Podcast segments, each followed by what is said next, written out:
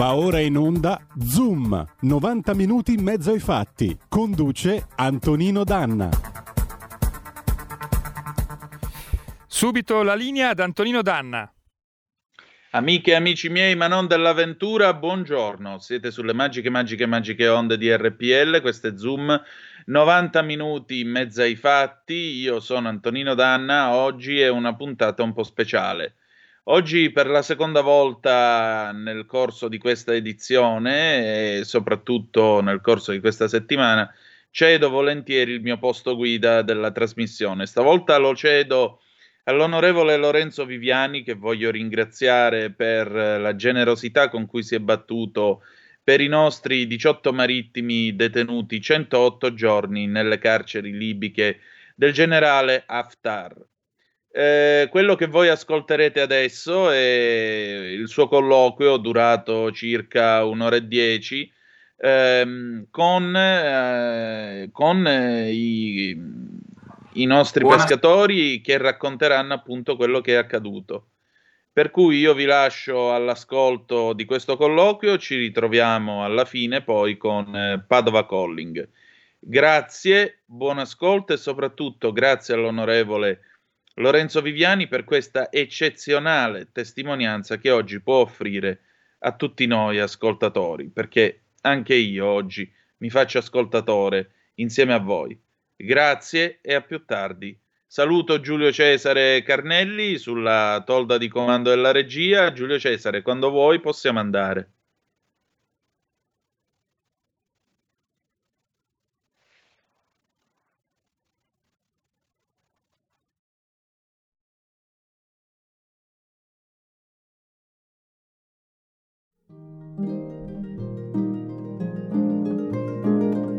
Cari ascoltatori, vi ricordiamo che l'angolo della musica classica, condotto in studio da Auretta Pierotti Cei, cambia orario. Andrà in diretta ogni sabato a partire dalle 13. Appuntamento con la grande musica.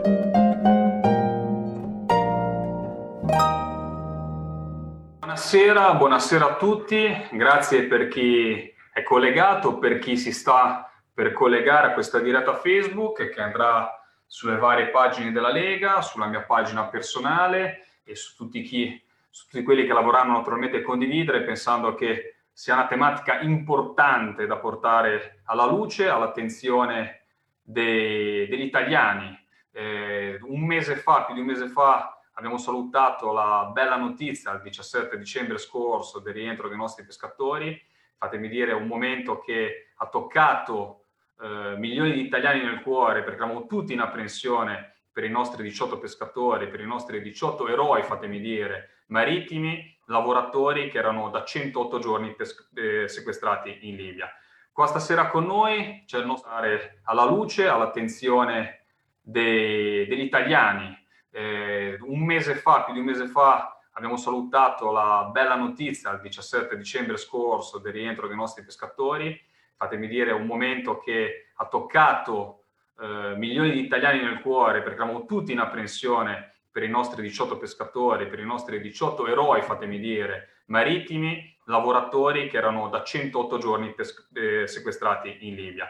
Qua stasera con noi c'è il nostro amico, il nostro, il nostro grande Bernardo Salvo. Bernardo, ciao Bernardo, buonasera a te. Buonasera Lorenzo.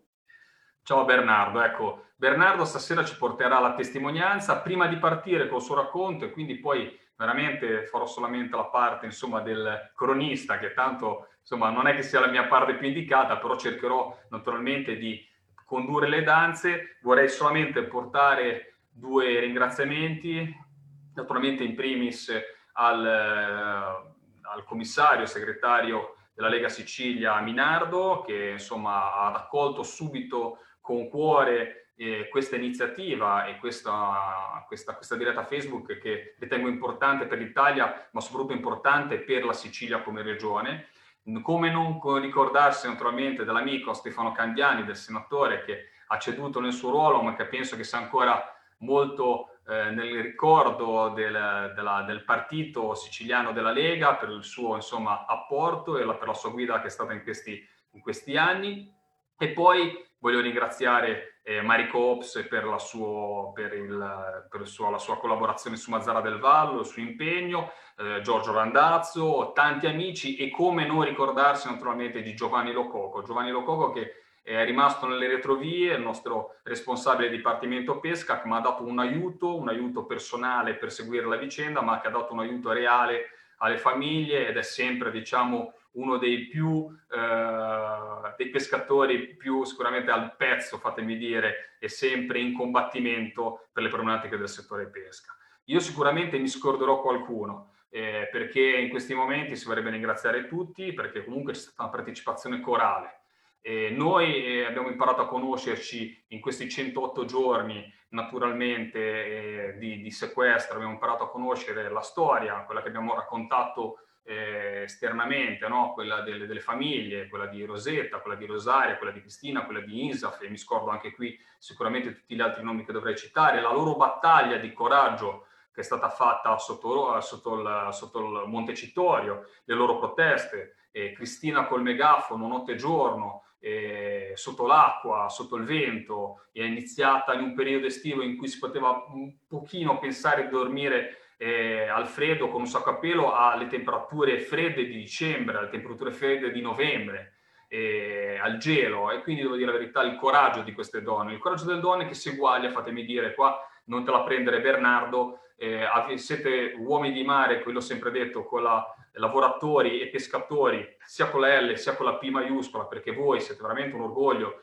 per la pesca a livello italiano, per il vostro coraggio, per la voglia di lavorare, per il vostro impegno sul lavoro, perché è qualcosa di, di, di, di inenarrabile, 40-50 giorni in mare con tutti i tempi, però avete anche a fianco delle persone, delle famiglie, delle donne, eh, dei figli eccezionali, che sono proprio donne, figli di pescatori che fanno una vita come la vostra, quindi sono abituati a tutto e l'hanno dimostrato in quei 108 giorni, quindi ti porto proprio la testimonianza di uno che ha imparato a conoscere anche tua moglie eh, in, quelle, in, quei giorni, eh, cercandola di sostenere, cercando di sostenere i familiari, ma devo dire la verità che avevano molto più coraggio rispetto a quello che potevamo averlo noi e molta più grinta rispetto a tante altre persone, quindi hanno dimostrato veramente, sono state... Eh, posso dire, lo sai già, ma eh, dovete essere veramente orgogliosi di aver avuto dei familiari che hanno combattuto con tutte le strade possibili per far sì che il vostro ritorno fosse anticipato il prima possibile.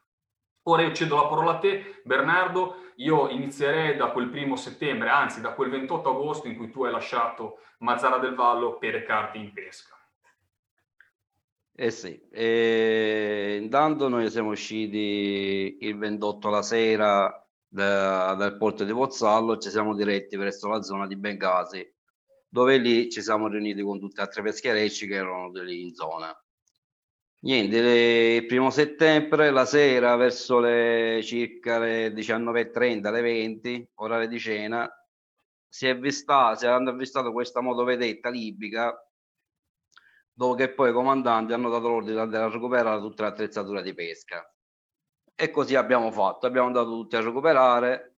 Questa motovedetta il primo peschereggio a, a, fare mare questo, il primo peschereggio se, siamo stati noi, il motopesca natalino che mi trovo lì. Il motopesca natalino te sei marinaio, anche se ricordiamo sempre Bernardo comunque ha una patente, quella di marinaio autorizzato, è la patente più grossa della mia perché sono un semplice capobarca eh, però tu hai la, quindi è un grado superiore al mio come patente, però ecco sì, quindi tu potevi essere anche il comandante in quel momento a bordo, eri imbarcato in quel frangente come marinaio. Come marinaio, sì. Dopo che la motovedetta si è avvicinata a noi, ha messo il gommone a mare e si sono avvicinati il gommone con due soldati sul gommone.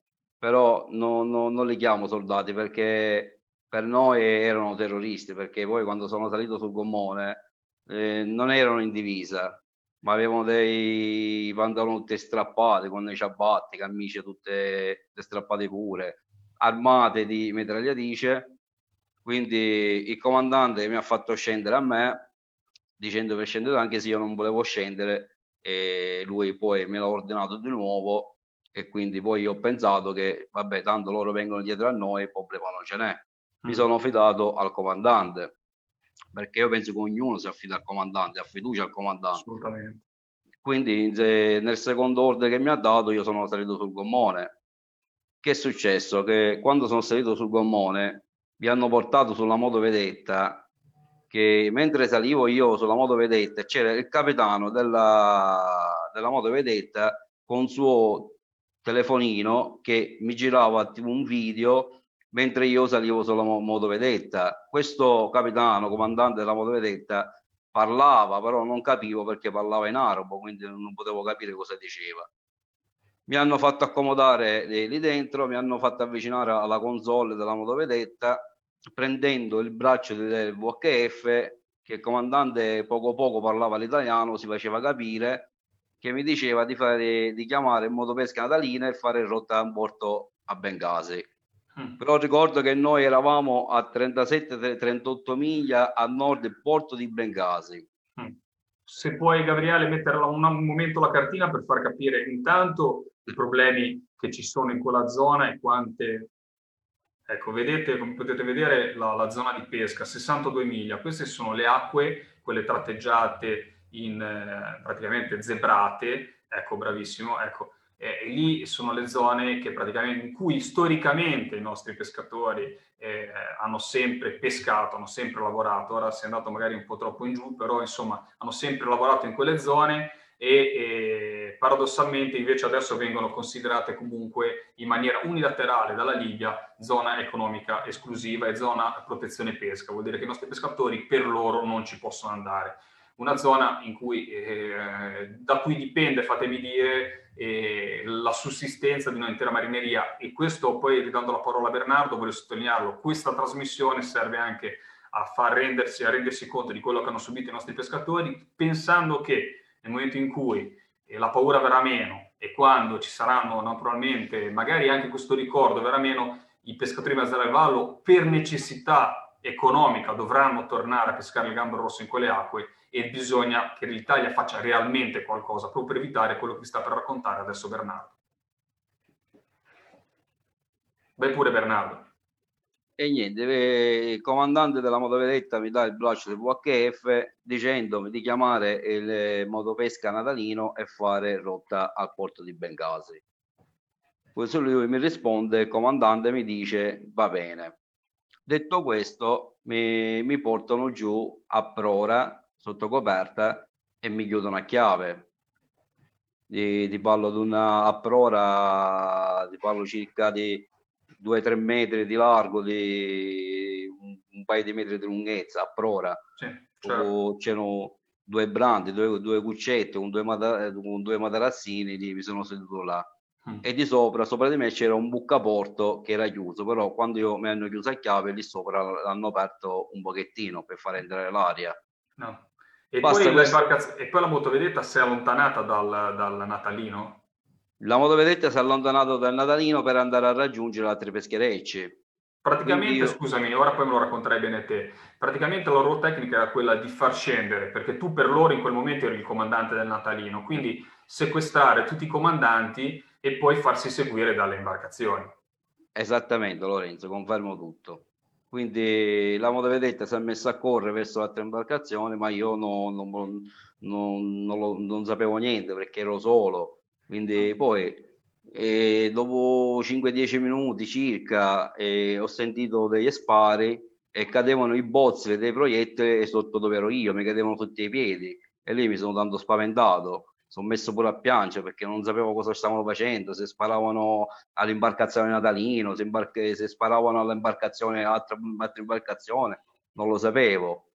E, e niente, dopo eh, si è fermata motovedetta e dopo dieci minuti ho visto, eh, anzi no, il, eh, eh, hanno fermato motopesca Medinea, hanno preso il comandante e l'hanno messo, l'hanno messo vicino a un'altra stanza vicino a me, non, non l'hanno messo direttamente a prora. Io me ne sono accorto quando hanno fermato il terzo peschereccio, che è motopesca Antartide, mm. che per come hanno fatto con la Medene hanno fatto lo stesso con l'Antartide, ma io me ne sono reso conto quando ho visto il comandante Michele, Tringa Michele, che quando hanno aperto la porta di prora ho visto a Michele Tringa entrare e quindi mi sono un po' assicurato, mi sono un po' perché ho visto un compagno mio che già che già conoscevo da prima, mi sono un po' tranquillizzato. Ma questi però si sono messi a correre per andare a fermare l'altra imbarcazione e, hanno sparato, sparavano, per sparare sparavano sempre, allora, sempre in aria, poi non lo so, col buio non è che si vedeva, si sparava in aria, si sparavano dritto, però le barche non hanno diciamo buchi, quindi sicuramente sparavano in aria. Mm. E, niente, dopo hanno fermato l'ultima imbarcazione, l'Anna Madre, e hanno portato a Pietro Marrone pure assieme con noi e poi il comandante de, de, dell'Anna Madre, Giacomo e Giacomo, e ci hanno messo a tutte e quattro, diciamo, a prova. Ci hanno chiuso di nuovo sempre a chiave, sempre chiusi tutte e quattro lì dentro. Poi durante, durante la notte che, che loro tenevano le, le, imbarcazioni sotto radar, quindi poi vedevano che mancavano due barche. Ma loro, cioè, loro, hanno fatto, loro hanno fatto comunque, come vi dicevamo prima, loro hanno fatto il bottino. Loro, questo proprio, anche se fammi dire, un, non è un normale controllo da quello che può pensare o come avrebbe in Italia quando ferma l'imbarcazione e viene scorta in porto. Lì hanno preso il comandante, fra parentesi le imbarcazioni erano senza comandante a bordo, senza comandante, senza volino mi sembra, o con alcuni documenti, cosa, non so cosa si vi eravate portati dietro come, come marittimi, però praticamente loro hanno, fatto, hanno preso e sotto scacco, mettendo praticamente in, in, ricattando le imbarcazioni, gli hanno chiesto di essere seguite perché avevano i loro comandanti a bordo. Sì, perché il comandante mi ha dato a me il ruolo di bordo, che io mm. sono sceso solo con il ruolo di bordo, ma anche altre comandanti. Per chi non lo sapesse, ti scusate, poi ti do subito la parola, il ruolino equipaggio è dove, è, dove sono marcati, è un, un documento importantissimo del peschereccio dove ci sono tutti i membri dell'equipaggio, imbarchi e sbarchi dell'equipaggio. Esatto. Eppure, scusa, eh, come hanno fatto tutti gli altri comandanti. Poi ti dicevo, eh, durante la notte che la motovedetta si avvicinava alla costa libica, hanno visto che mancavano all'appello due, due, due motopesca, sarebbe il Natalino e l'Anna Madre. Mm. Però eh, il comandante non sapeva di quale, cioè, di, di quale barca si trattava, quindi ha fatto mandare giù un militare dicendo tu sei tu Rice, il Rice significa comandante, loro dicono eh, si, hanno, si, hanno, si, hanno, rivolto a me, gli ho detto io no, non Rice e quello si è ingazzato di brutto perché poi si hanno immaginato che era una presa in giro. Mm. Mi hanno fatto, mi hanno preso, mi hanno fatto, mi hanno fatto salire sopra sempre, sempre con il spintone perché mi spingevano per andare verso la console per andare a richiamare la barca il comandante sempre ingazzato pure ingazzato tutti le facce neanche se potevano guardare che avevano un'aggressività eh, malvagia, si vedevano dalla faccia. Quindi prendono di nuovo il VHF dicendomi chiama, chiama di nuovo l'imbarcazione e digli che avvicina e ti fai dare la posizione della barca. Però io chiamavo Motopesca Natalino, ma il eh, Motopesca Natalino no, non rispondeva. Allora, per, per assicurarmi se magari loro magari siano, sono un po' distanti e col VHF non ci sentono, ho chiamato io al motopesca Antartide. Magari forse loro erano più vicini e loro il timoniere lo sentiva. Ma io ho chiamato l'Antartide, l'Antartide mi risponde subito. Gli ho detto Nino, guarda, eh, vedi se puoi rintracciare il Natalino, gli dice che fa rotta verso il porto di Bengasi. Come il timoniere eh, aveva seguito questa conversazione che il Natalino aveva scappato perché lui, lui l'ha detto, perché a me me l'aveva riferito il comandante Giacomo Giacalone perché è salito per l'ultimo a bordo, mm. quindi Giacomo ha seguito tutta la, tutta la discussione tramite radio che Natalino ha detto al motopesca Leseo, a Peppe, a Giuseppe Giacalone, ha detto guarda noi stiamo scappando. Giacomo poi l'ha sentito pure e me, e me l'ha riferito giù a me, ma io non ci volevo credere perché ho detto Giacomo guarda vedi che non ci credo perché il comandante mi ha detto che veniva dietro di me quindi non penso che lui se ne andava. Dice Dino, dice, guarda, se ci vuoi credere, ci credi, dice, beh, io ho sentito che lui stava scappando via. Quindi io poi sopra quando lui non mi ha risposto, ho dovuto credere a Giacolone cioè, Praticamente la, la, vedetta vede nel radar che non ci sono più i bersagli, che ci sono solamente due pescherecci che stanno seguendo la vedetta nel porto di Bengasi e chiedono comunque la conferma, vogliono capire chi erano questi due pescherecci. In questo caso c'è anche, fatemi dire, il dramma, lo dico da comandante, io stesso, eh, umano, eh, prettamente, eh, prettamente fra, fra l'equipaggio del Natalino, cioè che lascia un figlio, fra parentesi, lascia un marinaio, fammi dire, scusami Bernardo, qua lo dico a titolo prettamente personale e non c'è niente di politico, da comandante lasciare un marinaio che ha fatto già il gesto di eh, scendere sulla vedetta a posto tuo e lasciarlo in mano a dei terroristi per te, perché poi erano gente che io vorrei vedere che chi eh, non è spaventato a vedersi arrivare della gente vestita male con le ciabatte e con i mitragliatori, quindi ha lasciato un proprio figlio in mano a, queste, a, questi, a questi sciagattati, per dire un termine, che userei termini molto più volgari per, per, per, per parlarne. Eh, Bernardo, comunque loro se ne accorgono, si arrabbiano, fra parentesi ti lasciano, mi sembra da quanto di capire, tutta, tutto il resto della navigazione fuori in coperta, perché non ti ha fatto rientrare con i, con i tuoi compagni, e si fa rotta comunque verso Bengasi. È arrivata sì. la mattina, quindi quanto dura tutto questo uh, tempo sulla vedetta? Qualche ora comunque. E sopra di più, Lore, perché è iniziato tutta la mattinata, l'albata di mattino, verso le 5 e mezza, alle 6 e a me a Giacomo Giacomo ci hanno fatto stare a poppa all'impiede e fin, finché entravamo, entravamo in porto. Dopo che si sono avvicinate tutte e due motopesca, sia l'Antartide che Natalino, la motovedetta e la Medinea, scusa. E la, e la Medinea, mm. che sono arrivati vicino alla motovedetta, loro gli hanno fatto la strada per entrare in porto. Quindi noi eravamo sempre a poppa, io, io e Giacomo e Giacomo. Il futuro appartiene a chi fa squadra. Le radio italiane si uniscono per giocare la partita da protagoniste. Nasce l'app Radio Player Italia. 140 stazioni in una sola rete. Scegli la tua preferita e ascolta il suono perfetto del digitale. Gratis, senza registrazione, senza interruzioni, compatibile con tutti i device. Le notizie, la compagnia, la musica scelta da chi la ama, la conosce e la vive. Scarica Radio Player Italia. Il futuro batte con la radio nel cuore. Anche RPL è disponibile su Radio Player Italia. Stai ascoltando RPL. La tua voce libera, senza filtri né censura. La tua radio. Una volta che siamo andati in porto e che la, la motovedetta già si era ormeggiata, il comandante della motovedetta ci ha fatto scendere per andare a prendere le cime alle, all'imbarcazione che stavano attraccando, mm. sia il Medinea che l'Antartide.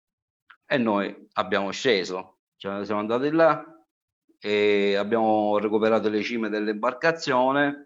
Poi tutto d'un, tutto d'un tratto viene un militare, non militare, uno di quei, di, quelli che erano sulla motovedetta e hanno iniziato a darmi 8-10 cenocchiate sulla gamba, schiaffi sulla schiena e spintone a farmi cadere a terra, sia a me che a Giacolone Giacomo. E, e lì ho provato una sensazione che, guarda, che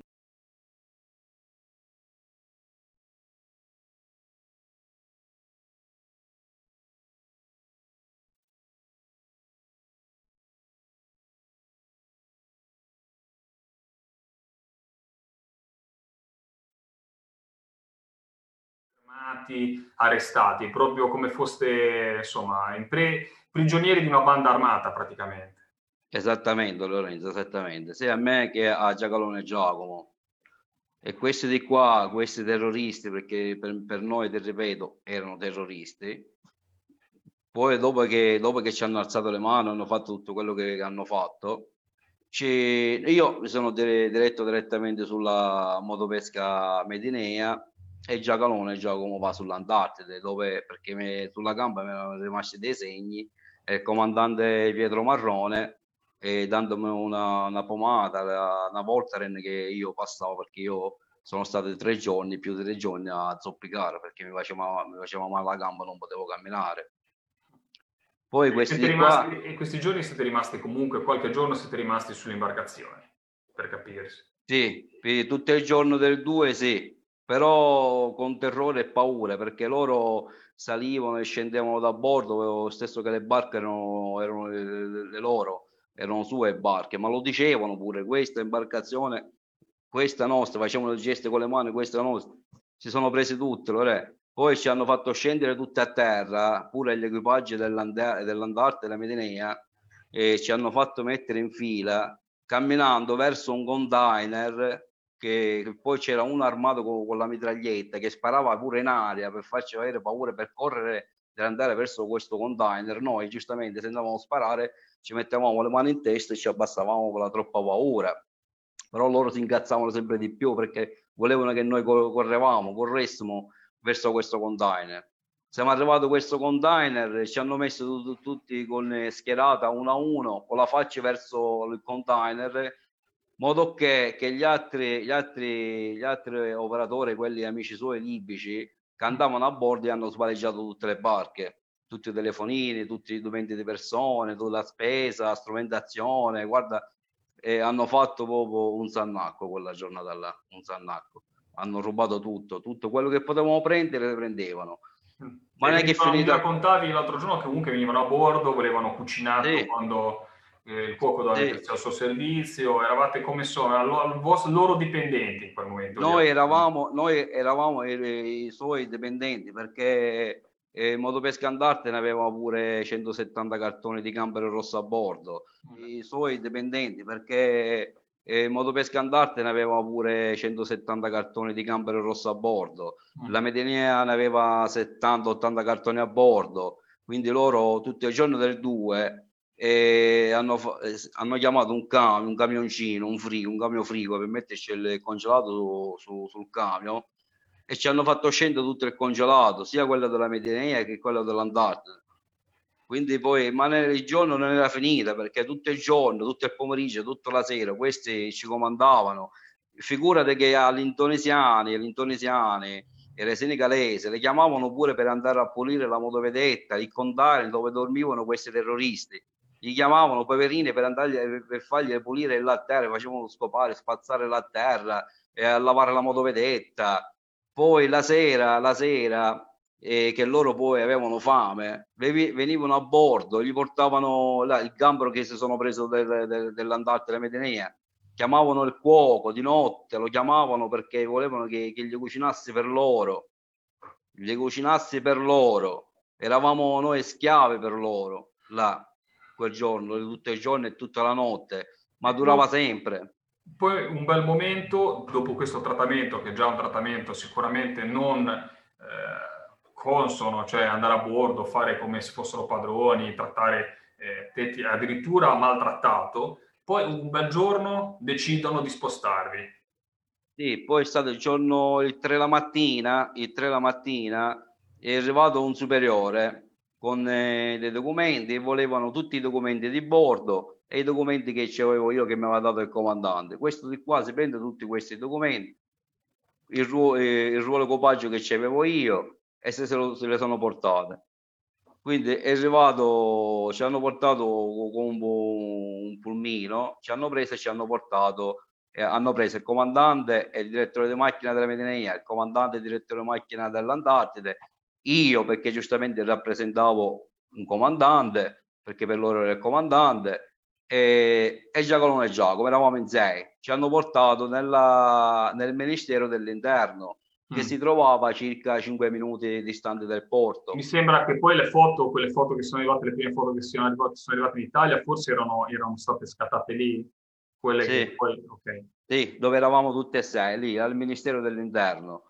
Mm. dove lì il 3, il 3 verso mezzogiorno, l'una circa era questo, questo, questo orario, ci hanno rinchiusi in una stanza circa 4-5 metri quadrati con un tappeto, con un tappeto tutto dove c'erano tutti i pezzettini di vetro sparsi ovunque, ci hanno, ci hanno rinchiuso lì dentro con un gabinetto che neanche si ci poteva avvicinare ah. perché la sportizia che c'era lì dentro era una cosa, una cosa neanche e quanto siete rimasti lì? Quanto siete rimasti? Lì siamo rimasti per quattro giorni. Mm. Ci passavano un succo e una, una brioche ogni 24 ore per quattro giorni. Da là, dopo quattro giorni, sono arrivati con, hanno preso sempre con, però questa volta con un, con un pick up tutto chiuso.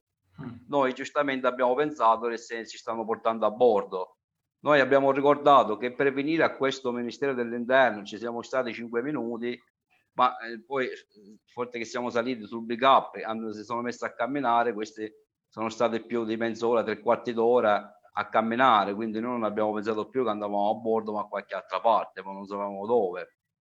E lì siamo arrivati al primo carcere, hm. al, siamo arrivati lì al primo carcere che si chiamava la Querf, non, non so preciso i nomi. Com'è che lo soprannome, il vostro soprannome qual era? La foresta? Ma sì, lì l'abbiamo terminata la foresta noi, ma che ci è venuto in mente la foresta, abbiamo messo la foresta perché guarda, anche a vederla così sembrava una cosa isolata. Quanto siete rimasti Bernardo lì? Lì siamo stati 34 giorni lì al primo carcere. 34 giorni, ora poi io ti faccio delle domande e ne abbiamo già parlato insieme per dirlo anche che ci sta ascoltando. E te naturalmente quando senti che non te la senti di dire certe cose, io faccio le domande molto schiette, però so che eh, quello che è passato in quei giorni lì naturalmente non lo puoi aver cancellato in un mese di tempo, in poco più di un mese di un tempo. Quindi quando ti senti che non vuoi eh, dire certe cose oppure vuoi sorvolare, non ti starà a preoccupare. Bernardo. Raccontaci no, no. però per quello che ti senti di raccontare questi 30 giorni nel primo carcere. Nel primo carcere questi 34 giorni sono stati di terrore, paura, ansia e, e anche pure di morire perché in quel carcere eh, dove poi dove eravamo tutta, tutti 18 assieme, però prima di arrivare ai tunisini noi eravamo sempre in sei, poi hanno portato i senegalesi e i indonesiani eravamo in 11 o 12, che eravamo 9. Sì, perché i tunisini hanno messo prima assieme con i libici, mi, sa, mi sembra che 6-7 tunisini e poi noi eravamo tutti assieme. Tra parentesi, ricordiamolo, e anche lì sarebbe da farci un focus per questi marittimi, eh, che infatti mh, voglio sottolineare che non è mai stata fatta da nessuno di noi, da nessuno una battaglia politica per i 6, per gli 8, per sempre stata fatta per i 18. Questi ragazzi che lavorano in Italia in maniera onesta, lavorano, sono marittimi, fratelli eh, dei nostri eh, marinai italiani che hanno subito un trattamento per certi discorsi, forse ancora peggio rispetto al tuo Bernardo, perché nelle carceri libiche hanno subito anche delle violenze dagli stessi, eh, dagli stessi libici carcerati, nelle, carcerati. Quindi insomma è stato veramente un incubo nell'incubo, forse anche per loro. Continua, scusami Bernardo. Esatto Lorenzo, perché lì c'è stato un nostro collega, un nostro amico, un nostro, un nostro fratello, perché poi eravamo tutti fratelli lì dentro. E stiamo parlando del comandante del motopesca Andarte, di Michele Trinca, che mm. quella persona è, è rischiato di morire perché stava, stava per morire. Ecco, ma Michele quando si è sentito male? Si è sentito male in questo primo carcere?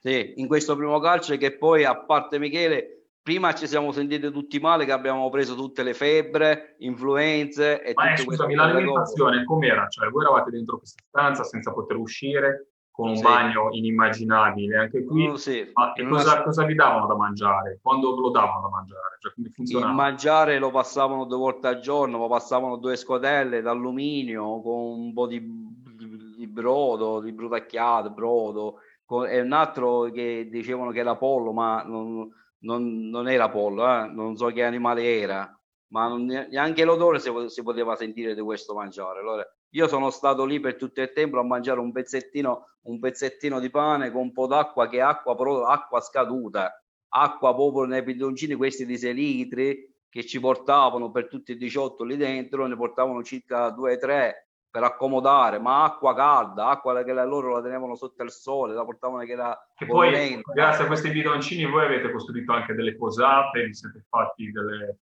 anche per aiutare eh, il comandante dell'Antartide, mi sembra di, di, ricordare. Sì, sì, ma il comandante che... dell'Antartide è, è, stato tutto il tempo che non poteva neanche mangiare e neanche bere perché non ce la faceva, ci aveva sempre, senso di vomito, ora si è preso un'infezione allo stomaco, un virus, non lo so. E tutto questo, scusami, dato, ti faccio questo piccolo spunto, io mi sono ripromesso, lo dico anche a chi ci sta ascoltando, di non fare troppa politica e di lasciarti la parola il più possibile. In tutto questo in Italia noi avevamo comunque chi ci rassicurava e ci diceva che erano seguiti, cioè dicevano che voi eravate seguiti, eravate seguiti tutti i giorni da un dottore che era stava, insomma, controllava le vostre condizioni fisiche. Ecco, dato che me l'hai già raccontato, cosa è successo quando avete chiesto un dottore per il vostro eh, compaesano, per il comandante dell'Antartide, Michele Trinca, che stava per morire, da quanto mi hai raccontato? Ecco, sì, ma, lì, ma, intanto che loro non sapevano niente, tutte queste cose che hanno detto sono tutto, tutto falso, perché loro non sapevano niente come stavamo noi o dove, o dove eravamo noi e cosa, e cosa, mangiavamo, perché neanche noi lo sapevamo cosa mangiavamo. Pensa, pensa a quelle altre persone che dice che sapevano, ma in realtà non sapevano niente. Eh, questa persona è stata lì dentro per 25 giorni senza mangiare né bere né niente, non, non riusciva a stare, non riusciva a stare in piedi. L'aiutavamo noi a portarlo in bagno a quella persona perché appena lui si metteva in piedi cadeva a terra perché era troppo debole, eh, stava ma- malissimo. Noi lo guardavamo notte e giorno con il tumore che questa persona non ce la faceva. Eh, e... quando avete chiesto aiuto? E eh, abbiamo, poi ci siamo messi tutti a bussare la porta perché poi non ce la faceva più. Poi è arrivato, è arrivato uno, uno, che faceva di guardia carceriere là e diceva sempre gridando che c'è, che c'è, che c'è, che c'è. E ma qua, eh, guardate, quella persona sta morendo, non ce la fa più. Tutto un corpo, e sento dire, tramite un tunisino che faceva di, di, di traduttore, eh, lasciatelo morire là, dice, lasciatelo morire là lasciatelo morire là, come lui, come tutti noi che eravamo lì dentro. Non abbiamo avuto né medicine, persone che avevano bisogno perché c'erano persone più, molto più grandi che, che, stavano, che, che avevano delle malattie eh, come tipo eh, diabete, che, che combatteva con la prostata.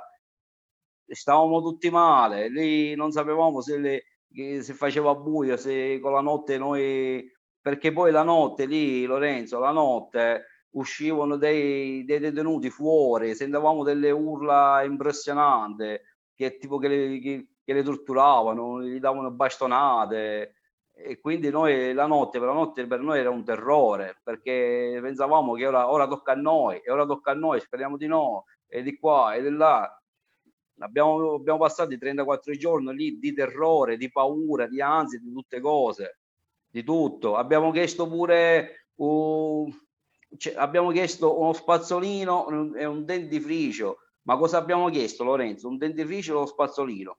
Non è che abbiamo, abbiamo chiesto la luna. Lo sa che cosa ci hanno risposto? Prendete, sbattetevi i denti a muro perché denti, i denti qui dentro non vi servono.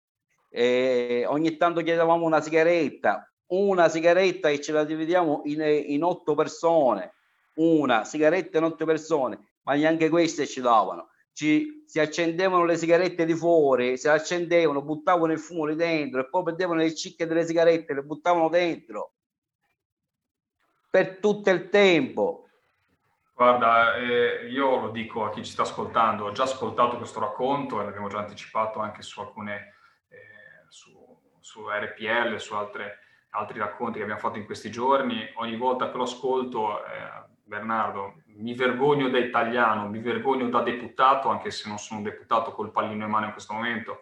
Noi, io ho anche il, il, il, insomma, la colpa di aver voluto molte volte rassicurare tua moglie dicendo non ti preoccupare, vedrai che saranno trattati bene, vedrai che eh, comunque sia c'è rispetto dell'Italia all'estero. Cercavo di rincuorarla, anche perché poi arrivavano queste notizie in cui noi incalzando il governo ci dicevano no, gli danno le loro medicine, questo proprio dato di fatto, scritta, proprio abbiamo una dichiarazione scritta del adesso diventato sottosegretario ai servizi Benassi, eh, che rispondendo alla, alla, senatrice Stefania Pucciarelli della Commissione dei diritti umani, che avevamo naturalmente la nostra senatrice che ha interpellato il governo, gli era stato detto, aveva interpellato Conte su questa cosa, è stato rassicurato proprio che voi eravate seguiti con cure mediche e venivano date le vostre medicine. Ora pensare a questo tipo di trattamento è qualcosa di agghiacciante, aberranti.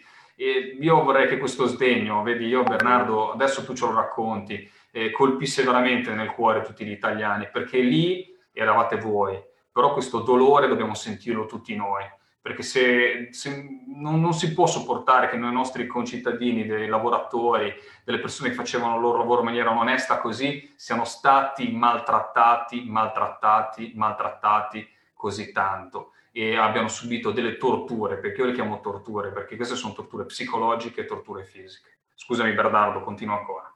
Confermo tutto quello che hai detto Lorenzo, perché poi lì non è che abbiamo finito, lì è solo l'inizio, è un briciolo di quello che noi stiamo parlando.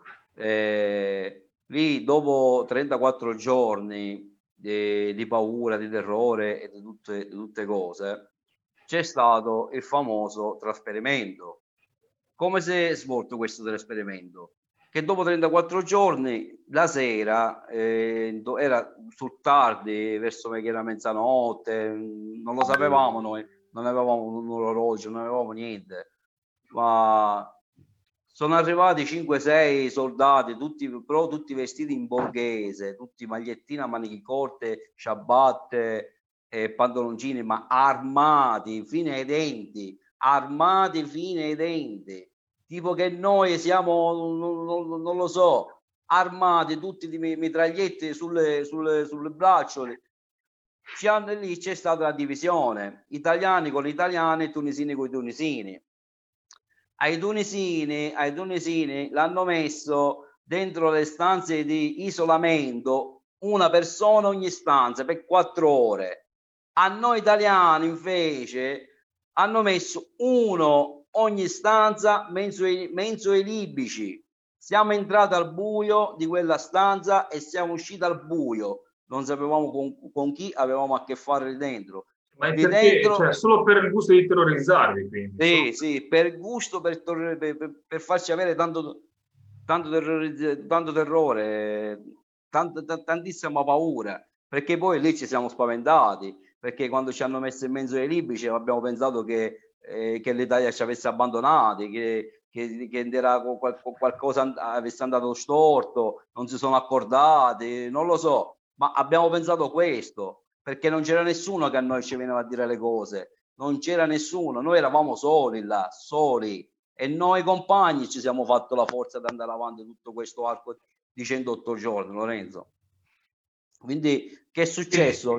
E dopo, ecco, scusami, sì. rimanete lì qualche ora, perché poi da lì nasce, dimmi se mi sbaglio, tutta l'altra fila dell'accusa infamante, che naturalmente è un'accusa che poi era stata utilizzata da loro eh, per, per, per, bloccarvi, per poi uscire con tutte le varie pantomime che abbiamo sentito anche qua in Italia, del sequestro della droga, giusto?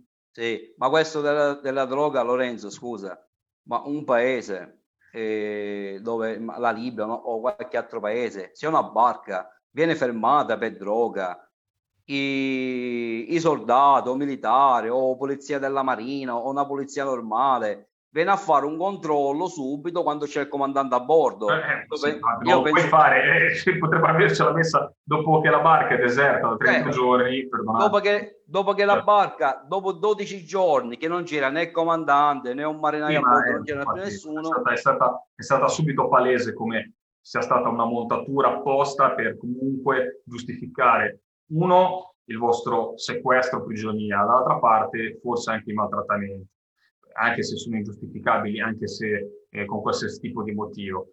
Eh, quindi inizia, inizia, tutta questa trafila, eh, Pietro Marrone viene preso isolato, giusto? Quindi cominciano interrogatori, cominciano esatto. un, altro incubo che si... Che si sì. un altro nuovo incubo, un altro film di nuovo ancora diverso. Lì è sempre un incubo, Loretto. Di tutto quello che abbiamo fatto, tutti i 100, 108 giorni, non c'era una giornata che era per noi che, che c'era il sole, per noi c'era sempre eh, cielo nero e brutti, e brutti ricordi. Non abbiamo altri ricordi noi belli lì, non ce ne sono assolutamente, zero.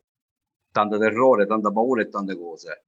Quindi, Quindi dopo, dopo che lì hanno messo a Pietro Marrone, lì che è stato sempre nel primo carcere, diciamo, prima di passare in questa foresta, perché prima, prima di entrare in questa foresta, Lorenzo, che noi l'abbiamo ora l'abbiamo, lo, devo dire prima questa cosa, prima di entrare dentro ci hanno fatto togliere tutte le magliette, ci hanno messo tutti in faccia al muro, perquisizione che ci hanno messo le mani per tutte le parti perché non so cosa, cosa, avessero, che cosa cercavano, non lo so, con il bastone in mano, pronti per, pronti per, per minacciarci, pronti per, per, per darci legnate, pronti per darci legnate, anche se qualche amico mio qualche non pesante, ma qualche colpo ce l'ha avuto, eh? qualche, qualche bel colpo ce l'ha avuto nella spalla. Ti parlo, ti parlo del comandante Pietro Marrone e, e, qualche altro amico, ma la maggior parte tutti, Lorenzo, tra schiaffi e spindoni l'abbiamo presi tutti, tutti da tutte e quattro carceri, Lorenzo, da tutti e quattro carceri. Poi niente, ritorniamo lì dove eravamo lì chiusi con, con i libici, uno, uno ogni stanza, ci tengono circa un'ora in mezzo ai libici, poi ci vengono a riprendere dopo un'ora, siamo usciti lì dentro, guarda tutti dalla faccia che neanche ci potevamo guardare, tutti che piangevamo come bambini, ci hanno messi tutti in fila, ci hanno portato in uno spiazzale che era al buio, che non si, non si vedeva niente, dopo, dopo cinque minuti abbiamo visto tutti i faretti, dei, i faretti delle pick up che si accendevano tutti. Ma dico, ma, ma qua, ma lì, lì, tutti armati, tutti con le mitragliette addosso che ci venivano, ci, ci avvicinavano e due pick up chiusi perché lì dovevamo fare il trasferimento e ci hanno divisi. Eravamo in otto, hanno fatto quattro italiani in un pick up e quattro sull'altro pick up.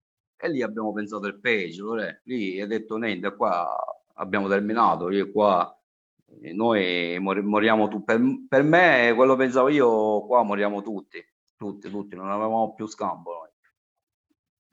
lì ci hanno portato, abbiamo camminato per circa tre quarti d'ora, un'ora, ci hanno portato in un altro, in un altro carcere, in un'altra, in un'altra recensione, lì ancora più dura dell'altra, solo che là eh, praticamente eh, ci hanno rinchiusi e questa porta non si è aperta più, non sapevamo niente. Eh, mangiare, poi ah, ci hanno mandato pure il tunisino, il cuoco della, Modene, della Medinea, che doveva, che deve, doveva cucinare per noi. Mm. E questo qua ha iniziato a cucinare per noi, ma sempre poco, sempre nelle, nelle scodelle eh, che dove, dove, dove mangiare noi. Eravamo due scodelle, facevamo quattro di qua e quattro di là. Mm. Quindi questo tunisino quando usciva lì per andare a cucinare, perché lo venivano a prendere loro, allora ci diciamo, oh, Bibi, vede se sente qualche cosa di noi, perché essendo che non c'era nessuno che ci diceva le cose, magari tra cuoco, un cuoco che cucina per i libici, magari ti fai qualche amico, magari qualche informazione per vedere la nostra situazione. Niente, Lore. E qua quando, scusami, qua quando siamo, eh, 50 giorni, quando eri 30-40 giorni già di prigionia qui, quando eravate... Sì, una 34 giorni, eh, quasi una quarantina di giorni. Al secondo carcere ci si perché il primo trasferimento è stato a 34 giorni. Allora. E come lo chiamavate questo carcere qua? Ma questo qua no, non, non c'era un soprannome. No, non c'era un soprannome, ma sempre carcere, sempre, sempre carcere brutti. Lì, perché lì proprio non avevamo nessuna, nessuna risposta, nessuno che ci veniva a dire un, né un ambasciatore né un'ambasciata niente, niente, niente. Lì sono stati. Scusami, eh... la, la, la, telefonata vi è arrivata mentre, mentre, eravate su questo carcere? Cioè, quando dopo 72 giorni, con tutta la fatica, con tutte le manifestazioni che facevamo in Italia, siete riusciti, abbiamo, siete riusciti ad avere una telefonata con voi e con le famiglie, che mi sembra 72, se non mi sbaglio, 72esimo giorno di prigionia, eravate ancora in questo carcere? Sì, è, stata dopo 30, 32 giorni, che, che 72 giorni, sì, 72 giorni dove c'è stato il trasferimento, mm. dove, c'è, dove c'è stata la famosa chiamata, mm. che sempre lì, sempre con la sera, sempre con la notte, lì veniva la, la camminata, ci facevo io, e che ci venivano a prendere, sempre armati, e addirittura comunque voi in 30 giorni scusami una cosa che mi sono perso. Voi in questi 60 giorni voi siete rimasti pressoché dentro delle stanze delle celle senza mai uscire senza prendere aria? Mai uscire Lorenzo mai uscire. Sempre inchiuse dentro le celle mai uscire. Non esisteva la parola di uscire a prendere l'aria ma neanche si assolutamente no sempre inchiusi non dovevamo guardare niente non dovevamo sapere niente eravamo al buio totale al buio totale. Lì la sera sono venuto a prenderci di nuovo, ci hanno portato diciamo, dal comandante di, di quello carcere perché ci hanno dato delle divise queste carceriere. C'è, ogni volta che uscivamo ci dovevamo mettere sempre questi pantaloni, questa giacchettina, questa perché è tutto un colore marroncino. E ci hanno chiamato, c'era il comandante che ci voleva parlare e voleva solo il nome e cognome, il nome e cognome di tutti i 18 ci riportano do, di nuovo in cella, in questo secondo carcere ci riportano di nuovo in cella, poi viene dopo, fra una mezz'oretta, dopo una mezz'oretta sono venuti di nuovo, però questa volta ci hanno fatto uscire senza, senza divisa carceriera, mm. dove lì c'erano persone dell'esercito che erano ben armati con fucile, metragliette. In divisa, quindi, cioè tutti in divisa rispetto a quegli altri. Questi, sì, sì, questi di qua erano in divisa, sì, si vedevano le divise che... E dove vi, dove vi hanno portato per fare la telefonata? Ma guarda, ci hanno portato in una villa, Lorenzo, che è una villa, una villa che noi l'abbiamo, l'abbiamo vista dopo, perché prima di arrivare là, quando siamo arrivati fuori del cancello, che nel backup, nel backup di fianco c'erano le fessure che, si, che si, si poteva guardare fuori. Ma abbiamo visto della sporcizia, della spazzatura a terra, il cancello che era male impostato, tutto, tutto pieno di ruggine. Lì abbiamo pensato pure, non so cosa non vogliono fare. Stai ascoltando RPL. La tua voce libera, senza filtri né censura. La tua radio. Wow, che bella auto nuova! Chi ha parlato? Sono io, la Digital Radio. Ma io non ho la Digital Radio. Questo è quello che pensi tu, analogico che non sei altro. Io invece sono qui. Yuhu, proprio nella tua auto. Mi vedi? Mi senti? Forse la Digital Radio è già nella tua auto per farti vivere tutto il piacere del suono perfetto. Controlla bene se hai la funzione DAB Plus. Da quest'anno di serie su tutte le auto nuove. Dibidi dobidi DAB. Anche RPL, la tua radio, è in Digital Radio. Porta con te ovunque RPL la tua radio. Scarica l'applicazione per smartphone o tablet dal tuo store o dal sito radiorpl.it. Cosa aspetti?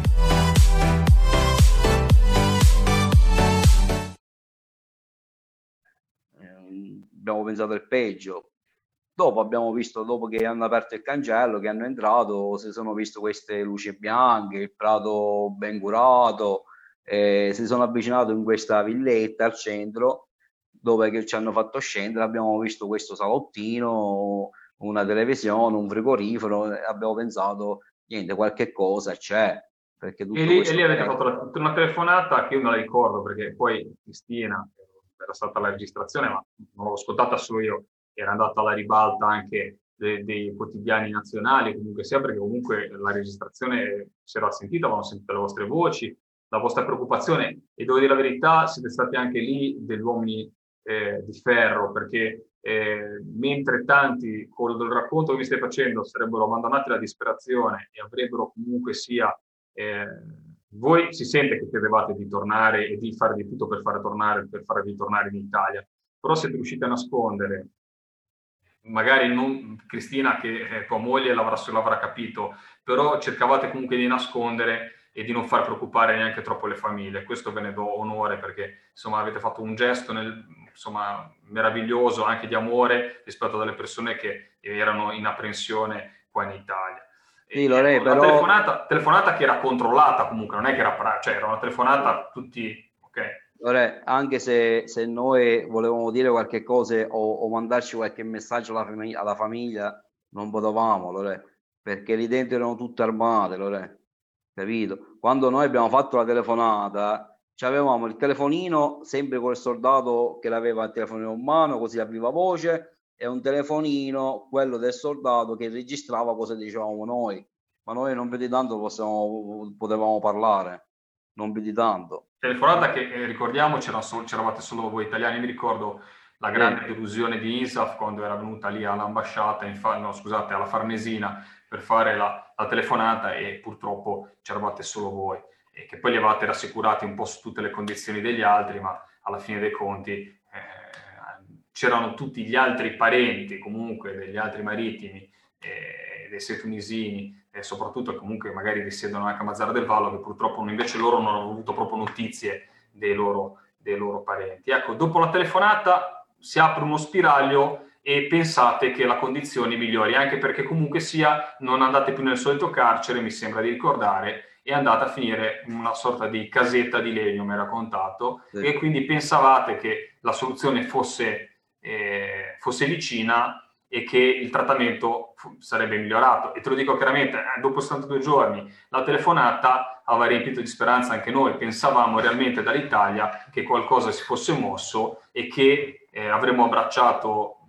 dopo pochi giorni i nostri pescatori rientrati in Italia. Ecco, invece sì. guardate lì sì. questo momento di, gio- di pseudo gioia, perché comunque le cose noi ci siamo, ci siamo creduti perché quello superiore ci diceva pure che fra faceva con le mani 7-10 giorni ci andate in Italia, quindi ci, abbiamo avuto fiducia, ci siamo messi tutte, ci siamo abbracciati tutti, ci siamo messi a piangere per l'emozione e per tutte queste cose.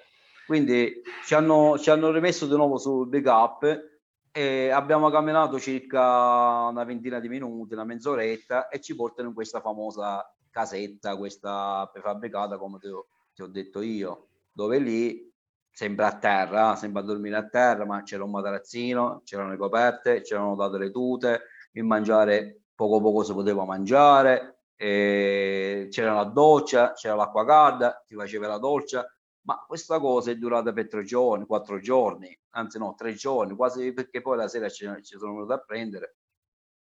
Ecco, vi sono venuti a prendere, eh, a prendere. sempre solita trafila, pick up. Eh, sempre col pick up. Dentro, così ti dove siete andati? E ma abbiamo camminato circa ma neanche due minuti. Ci fanno scendere, ci portano in un altro carcere. Ma eh, aspetta, ma quello ha detto 7-10 giorni liberi e, qua ci, ci, e ci riportano, ci intudono di nuovo in carcere e ci portano nella famosa scatola nera. Io, io, io l'ho chiamata scatola nera perché eravamo in una stanza di 4 metri quadrati, un bagno a terra che, che neanche se ci poteva entrare, eh, ottobrantine, muri neri, tetti alti neri, una, una, lucetta bianca che loro ci davano più 6-7 ore di luce perché la accendevano, la spendevano quando volevano loro. Eh, ci, hanno, ci hanno buttato lì dentro e questa porta si chiude per 25 giorni. Questa porta non si apre più, non si è aperta più quella porta. Il mangiare lo passavano di sotto la porta e c'era uno sportellino, si apriva e si chiudeva, che quando lo chiudevano questo sportellino gli mettevano pure il lucchetto in questo sportellino. Lì io ci portavano quel poco di mangiare ce lo passavano lì sotto e non, non potevamo parlare non potevamo dire niente. E addirittura un giorno ci siamo messi d'accordo con i nostri amici ragazzi guardate dobbiamo fare che noi qua non dobbiamo mangiare e ci bussiamo la porta e glielo diciamo perché noi qua non sappiamo come, come siamo messi eh, perché la cosa l'abbiamo vista dura dura dura perché come? Eh, abbiamo preso il discorso quello di ci ha detto 7 decisioni ve ne andate poi ci portano dove? In carcere. Ecco, allora noi... una domanda per... scusami, ma in tutto questo tempo le giornate come passavano? Cioè voi eravate lì buttati lì eh, senza noi... mangiare poco eh, bagno in queste condizioni penso insomma l'umore sotto il morale sotto sotto i tacchi dire poco paura eh, com- cioè, cosa, cosa facevate tutto il giorno perché poi sono quelle cose che uno non riesce neanche a immaginarsi. Guarda, allora lì eh, c'è addirittura, e stiamo parlando di Onofrio Nuccio, di, Nuccio, di Onofrio Giacalone, sì. e lì quel ragazzo ha pensato di, di, di togliersi la vita. Allora, sì, l'abbiamo sentito. Voleva togliersi la vita. È stato qualcosa di agghiacciante sentirle. E perché c'è stato il comandante Pedro Marrone che lui la, la, lo sussurrava come io e come tante altre. Lorenzo, noi le giornate ce le passavamo perché ci davamo valore, valore di conforto tra di noi. Anche c'era Michele Trinca, la persona più grande di esperienza, eh, che ci diceva pure qualche cosa non vi preoccupate, in qualche modo questa cosa si, si risolve, però eh, noi all'ultimo poi abbiamo perso tutta la speranza perché in quel, quel carcere quello è stato un carcere duro, l'ultimo carcere è stato duro, duro, duro eh, un carcere proprio severo, severissimo, perché lì, lì la sera facevano uscire i detenuti, li portavano in un'altra stanza, non so dove portavano, ma eh, le grida erano strazianti proprio, cosa si sentiva ogni sera veniva un brivido, lì la notte non riuscivamo nessuno a dormire, era troppo paura, in quell'ultimo carcere. Allora.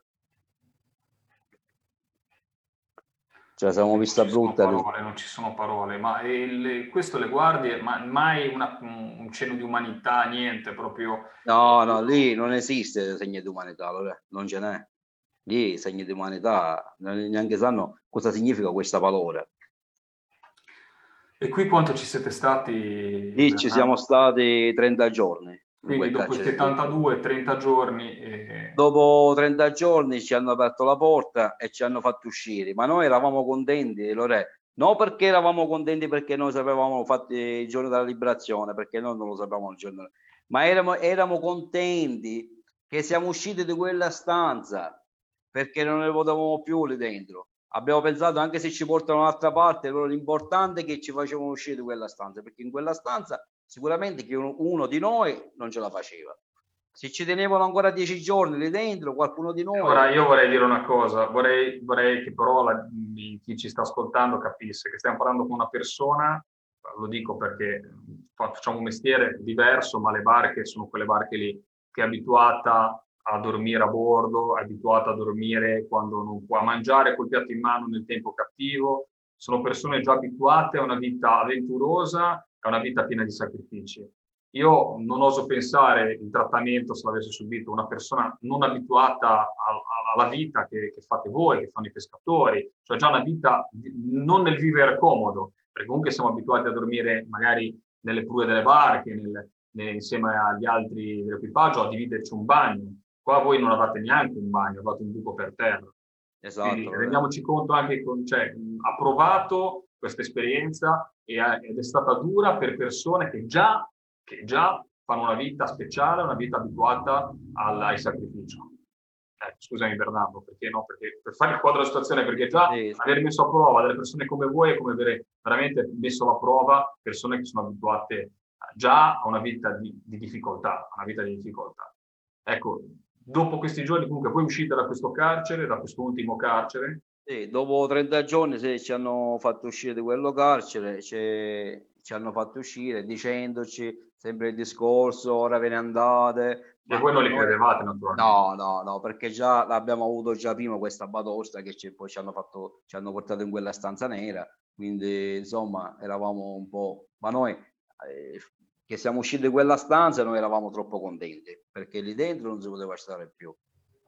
Ci hanno messo, hanno portato un pullman, ci hanno fatto salire sul pullman, questa volta parlavamo di un pullman, quindi già la cosa, no. pensavamo che la cosa già era un poco fatta, ma ancora non eravamo al 100%. Quindi abbiamo seduto su questo pullman e abbiamo camminato un 10 minuti, 10 minutini sempre all'interno, ci hanno portato nella, negli alloggi militari un alloggio militare, sempre con materazzino a terra, la coperta, però c'era, c'erano pure le docce, l'acqua calda, e ci passavano diciamo il mangiare più, più mangibile, se poteva mangiare, un po' d'acqua, acqua giusta per bere.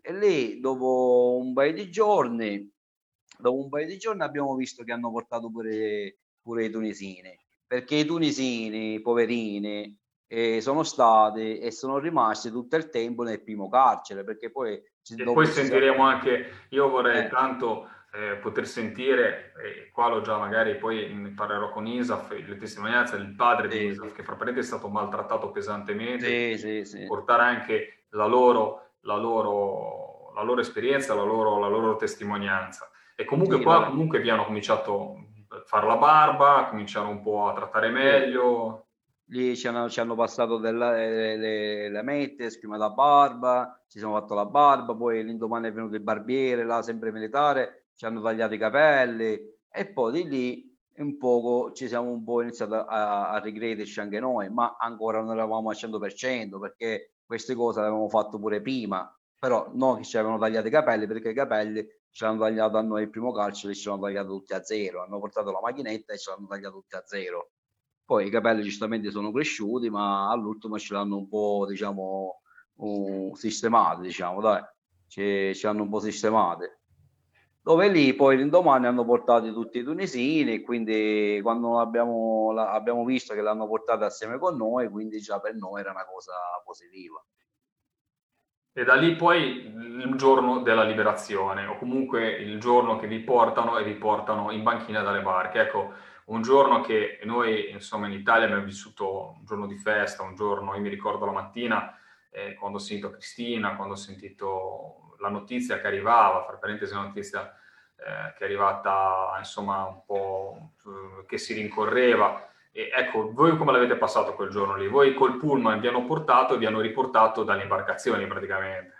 Sì, dopo che siamo, abbiamo camminato circa un, un tre quarti d'ora per, per, arrivare lì a Porto e siamo arrivati lì a Porto, siamo scesi, siamo andati a bordo, abbiamo visto le barche tutte un disastro. Disastro, disastro totale. Un, tos- eh, un disastro, disastro vuol dire che mancava tutto da bordo. Tutto, tutto, addirittura la motopesca Antartide gli mancava pure il gommone, il fuoribordo, alla Medinea il fuoribordo, computer, GPS, strumentazione e tutti... Ah, trovate il, dici lo zapperino, eh, perché vedendo la Mediterranea, sì. per la Mediterranea... Sì, sì, sì. Il gommone, il gommone proprio, sì. Ciao, ciao eh, gommone e fuoribordo li hanno preso tutto, loro hanno fatto proprio una strage. E poi aspettavamo che, mi sembra, o l'Antartide o la Medinea, forse la Medinea dovesse ricaricare le batterie per poi salpare e ritornare in Italia. Ma ecco, ti chiedo una cosa, dopo tanto sconforto, tanto abbiamo aspettato un mese prima di, insomma, uh, di fare questa cosa, che comunque era preventivata da un po' di tempo, proprio per anche cercare di, di, di stemperare la cosa, ma ecco, il giorno del, del rilascio, cioè quando vi siete ritornati sulle vostre barche, siete ritornati anche nel degrado totale in cui era state lasciate. Ecco, il sentimento era quello di essere usciti da un incubo, oppure siete usciti dall'incubo quando avete mollato le cime e siete andati via. Cioè, ecco, com'è stato il rincorso sì, delle emozioni? Anche per, ti dico, darci un po' di sollievo, perché il tuo racconto, come a me, penso abbia chi ci ha ascoltato, eh, veramente... Eh, dato un colpo, un pugno nello stomaco come italiano, ma come essere umano. Ecco, come è andata la, la, giornata del, del, Cioè, quando avete volato le cime e avete cominciato a lasciarvi la Libia alle spalle? Eh, guarda, quello, quel giorno lì, quella, quella, sera lì è stata una cosa veramente che neanche te lo posso neanche descrivere. E, mi sono messo a piangere come un bambino perché non, ancora non ci credevo era troppo emozionato per chiedere. Infatti, io sono stato tutta la navigazione, tutta la navigazione, ci siamo stati due giorni eh, senza dormire per la troppa emozione. Quindi ti lascio no, immaginare. Ci credo, ci credo assolutamente. Infatti, sono stati momenti felici per noi. Non oso pensare con la felicità che avete avuto voi, le vostre famiglie io l'ho vista negli occhi di Cristina, negli occhi di Rosario, negli occhi di Rosetta, negli occhi, insomma, quando c'è stato quel giorno lì, anzi mi ricordo, devo dire la verità, che forse una delle cose, testimonianze più belle è stata proprio il salto, il salto di Insaf, quando ha visto arrivare le imbarcazioni sul molo, stavo facendo, stavo facendo la diretta così per testimoniare la cosa, il salto di Insaf, la gioia, la gioia. per non tenersi proprio e rivedere il proprio padre e rivedere i propri parenti, è stata una cosa meravigliosa. Eh, niente, Bernardo, una domanda. Te adesso sei in terra, tornerai in mare, perché poi la tua vita è in mare. Eh, con che sentimento tornerai in mare? Con che sentimento tornerai a lavorare? E soprattutto cosa vuoi? Cioè cosa, cosa, cosa pretendi dal, che venga fatto? Perché questa è una cosa importante, perché qua eh, c'è da dire che non abbiamo perso tutti. Questi 108 giorni eh, qua veramente serve per, que- per, le persone che abbiano avuto il piacere di guardare questa trasmissione sensibilizzare verso una, una, marineria che, come dico, è una marineria importante, ma una marineria che deve essere tutelata, ma soprattutto il, il, lo smacco che ha avuto il nostro paese, il maltrattamento che ha avuto il nostro paese, le ingiurie che ha subito il nostro paese perché sono stati maltrattati 18 pescatori, 18 lavoratori, 18, 8 italiani ma 18 lavoratori, 18 persone che lavorano in Italia con dignitosamente, pagano le tasse su due imbarcazioni su cui sventola un tricolore. Ecco, io vorrei, e poi lo dico, e poi ti lascio veramente eh, la parola a te, che eh, te lo dico da politico perché molte volte vado a tutte queste commemorazioni, no? E, vengo invitato dai prefetti, vengo invitato a tutte le feste eh, comandate eh, dove eh, ci emozioniamo per una nazione. Ecco, la nazione va protetta e la nazione va, eh, si, bisogna essere orgogliosi di essere italiani, ma bisogna proteggerla. Perché realmente, eh, io ti dico la verità, ormai ho quasi il vomito a pensare a volte, l'ho detto anche, me ne assumo le responsabilità, quando e voi eravate durante la prigionia, pensare, dover andare, essere, sentirmi e farmi tutti questi salamelecchi, quando viene disprezzata così tanto la nostra nazione in un paese che è a cent- qualche centinaio di miglia dal, dall'Italia e il trattamento che avete subito voi come i nostri connazionali. È stato qualcosa di deplorevole. Eh, fra parentesi, in un momento in cui venivamo rassicurati e veniva detto che non c'erano problemi. Io questo non lo accetto, adesso che è passato il momento, è passato il 17 dicembre, è passato il momento di gioia e adesso bisognerà fare chiarezza su queste cose. Sì. Bisognerà veramente fare chiarezza. Assol- eh, assolutamente. Perché quello che avete subito non può passare in seconda, in seconda, in seconda battuta. Eh, non può passare in seconda battuta perché è qualcosa di aberrante, ma soprattutto aberrante che ha, ha dei parlamentari, non solamente eh, magari un'intervista giornalistica, ma a dei question time ben dettagliate, dalle lettere indirizzate a Conti di Maio sia stato risposto che voi stavate bene, che voi mangiavate, che voi stavate bene. Io posso capire, guarda, che un ministro eh, non dica tutto perché deve, deve lavorare per la liberazione e deve rassicurare i parenti, perché fossi ministro non sarei mai andato a dire ai familiari quello che passavate, perché li avrei sconvolti. Però da lì a sponsorizzare il fatto che conoscevano addirittura cosa mangiavate tutti i giorni, ecco, io vorrei pensare, se non lo sapevate voi, come lo poteva sapere il ministro, il ministro Di Maio.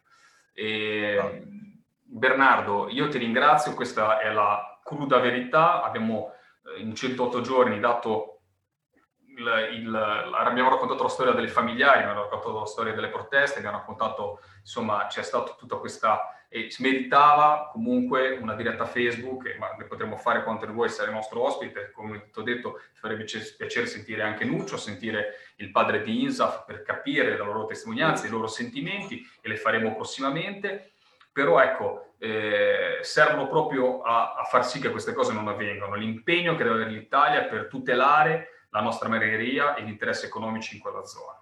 Questo deve servire e naturalmente ragazzi a a non far cadere nell'oblio quello che avete subito. Come questo, fammi dire, una grande tragedia italiana, quella del motopesca Nova Isde. Purtroppo il 2020 è stato un anno catastrofico sotto tutti i punti di vista, è inutile dirlo, eh, perché insomma quello che abbiamo passato a livello planetario, a livello di nazione italiana, a livello di, di, di mondo, di, di, esseri umani con questa eh, maledizione del Covid. Ecco, però è stato un, anno particolarmente duro anche per il centro peschereccio, il vostro rapimento e l'affondamento ad aprile, subito dopo la prima ondata del motopesca nuovese, dove nostri, tre nostri eh, pescatori terrasini sono eh, morti, sono stati affondati in maniera deliberata, si pensa anche lì da una petroliera che non si è fermata, che non si è fermata, questo lo dicono naturalmente i risvolti giornalistici e le indagini della procura, e quindi insomma una, anche lì una battaglia di giustizia che cercheremo di riproporre e, e di riportare alla ribalta.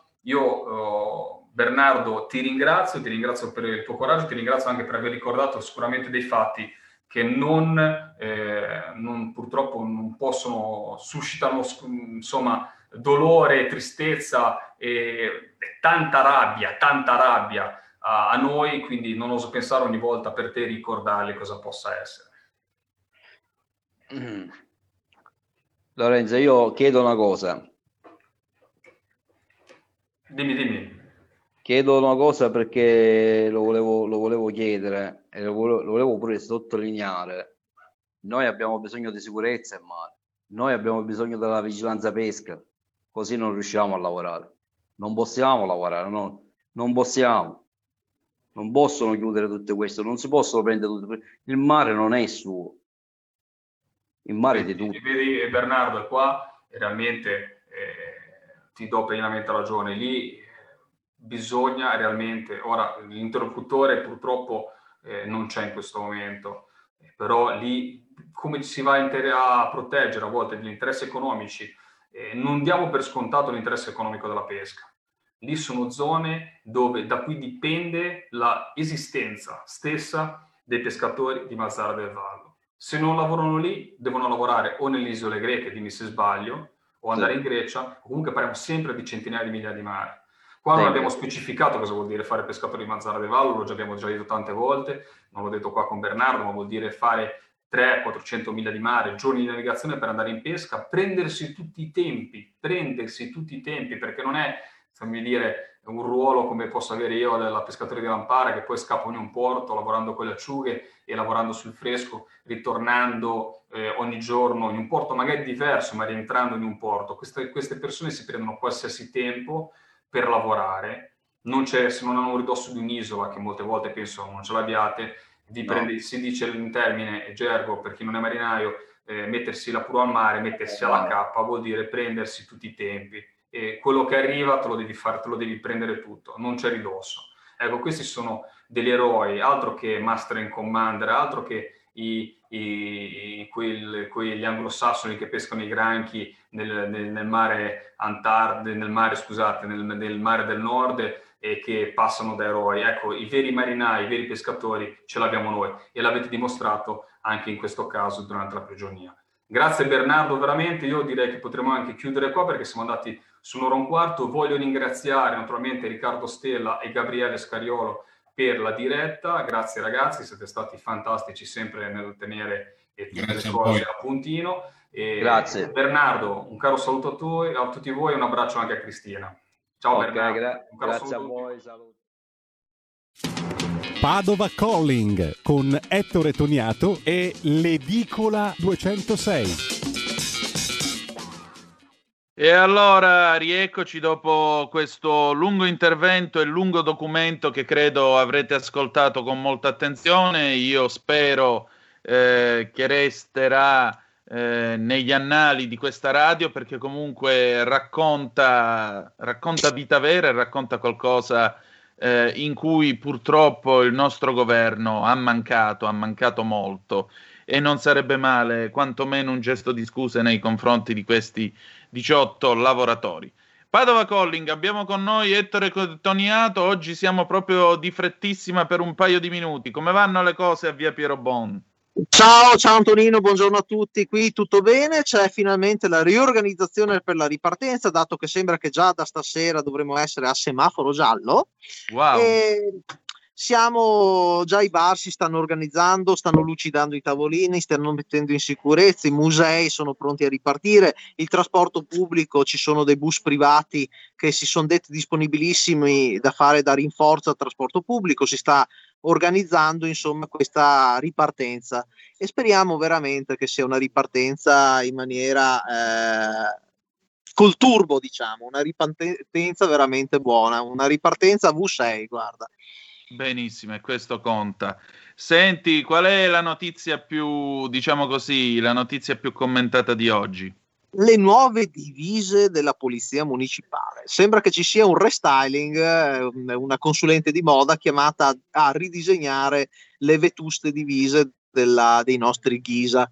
E in pratica niente, c'è stato dato questo incarico dalla, dal comandante dei vigili urbani per ridisegnare queste divise che effettivamente erano abbastanza datate e consunte. Quindi si sta un attimo fantasticando su cosa sa, vedremo, insomma, vedremo, eh, non lo so, Pua arancioni o non lo so, una cosa di questo genere. Solo stamattina ba- c'era qualche battuta anche sul costo che questa operazione comporterà, perché comunque la consulente di moda avrà una parcella, credo, di 3.500 euro. Comunque, ah, poi sì, eh, ci sarà un, un, po' il costo perché poi ci saranno da vestire 250 agenti. Non capiamo sinceramente che cosa avessero di, di brutto le, le vecchie divise. Comunque. E eh, vedremo, vedremo. Ettore, eh, noi ci ritroviamo lunedì, ok? Va bene, d'accordo. Ciao Antonino, buona giornata a tutti. Grazie, ciao a lunedì. Allora, vedete già sullo schermo con tanto di scala Stairway to Heaven la nostra Malika Zambelli. Buongiorno Malika. Buongiorno Antonino, buongiorno a tutti. Sì, infatti ho messo questo sfondo così evocativo. ecco, di che cosa parliamo oggi? Di medianità, oggi abbiamo Imma Luca che è una medium, è una sensitiva che fin da bambina ha iniziato ad avere questi contatti con l'altra dimensione. E quindi ci facciamo raccontare da lei che cosa significa essere una medium, cosa significa entrare in contatto con l'altra dimensione, avere comunicazioni dal mondo dello spirito. Benissimo, allora non perdete tra poco Malika Zambelli con il suo talk Stay Karma che dire di più? Noi ci ritroviamo lunedì alle 10.35 trattabili se volete, domani c'è il garage dell'Alfista avremo con noi un appassionato esperto di marketing che ci parlerà del futuro dell'Alfa Romeo. Sapete che a settembre sarà presentato il nuovo eh, piano di rilancio targato Stellantis. Grazie di essere stati con noi. Da Antonino Danna, da Malika Zambelli, un saluto e ricordate che the best is yet to come. Buona giornata. Un bacio a tutti.